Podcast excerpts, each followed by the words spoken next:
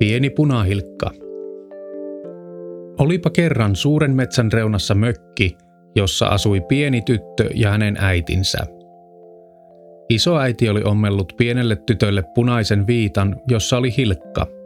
Sen tähden kaikki sanoivat häntä pieneksi punahilkaksi. Eräänä aamuna äiti pani koriin leipää, lihaa ja pullon maitoa ja sanoi punahilkalle, viehän nämä sairaalle isoäidillesi – mutta muista kulkea suoraan metsän halki, äläkä pysähdy juttelemaan tai leikkimään vieraiden kanssa. Punahilkka lupasi toimittaa asian. Hän puki ylleen punaisen viittansa, otti korin ja lähti matkaan. Hänestä oli hauskaa kulkea metsässä, jossa kasvoi paljon suuria puita ja kauniita kukkia ja jossa asui paljon pieniä eläimiä. Mutta tänään hän ei jäänyt leikkimään metsään – vaan kulki suoraan isoäidin mökkiä kohti. Äkkiä ilmestyi puun takaa iso harmaa susi. Se oli ilkeän näköinen, mutta hymyili punahilkalle ja sanoi kohteliaasti, Hyvää huomenta, kultaseni. Minne olet matkalla?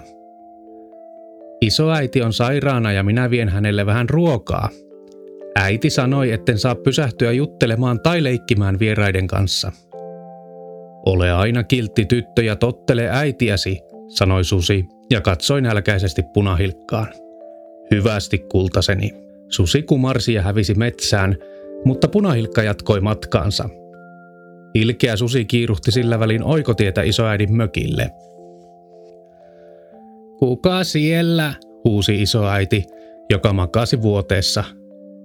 Pieni punahilkka, sanoi susi kiltillä ja pehmeällä äänellä. Tule sisään, kultaseni, sanoi isoäiti. Työnnä vain salpaa, niin lukko aukeaa. Niin susi pääsi sisään ja söi isoäiti raukan yhtenä ainoana suupalana. Sitten se puki ylleen isoäidin yöpuvun ja yömyssyn ja hyppäsi hänen vuoteeseensa. Juuri kun se veti lakanaa kuononsa peitoksi, kuului ovelta koputus. Siellä oli punahilkka – Kuka siellä? huusi susi matkien isoäidin vapisevaa ääntä. Pieni punahilkka, vastasi tyttö. Tule sisään, kultaseni, sanoi susi. Työnnä vain salpaa, niin lukko aukeaa. Punahilkka astui tupaan ja laski korinsa pöydälle. Tulehan lähemmäksi, kultaseni, sanoi susi. Kylläpä sinulla on isot korvat, isoäiti, huudahti punahilkka tullessaan vuoteen viereen. Sitä paremmin kuulen sinun puheesi, vastasi susi. Kylläpä sinulla on isot silmät, isoäiti, huudahti punahilkka. Sitä paremmin näen sinut, vastasi susi. Kylläpä sinulla on isot hampaat, isoäiti. Sitä paremmin voin syödä sinut suuhuni, ja susi hyökkäsi punahilkan kimppuun. Punahilkka huusi apua, ryntäsi ulos tuvasta ja syöksyi suoraan erään puunhakkaajan syliin. Puunhakkaaja meni sisään ja kolkkasi kirveellä ilkeän suden. Sitten hän tempaisi sen kidan auki ja veti isoäidin pois sieltä aivan terveenä. Isoäiti suuteli punahilkkaa ja kiitti puunhakkaajaa, koska tämä oli pelastanut heidät.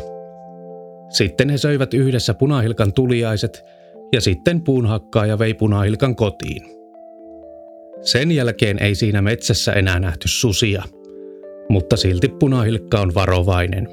Hän ei koskaan poikkea polulta, eikä koskaan pysähdy juttelemaan tai leikkimään vieraiden kanssa.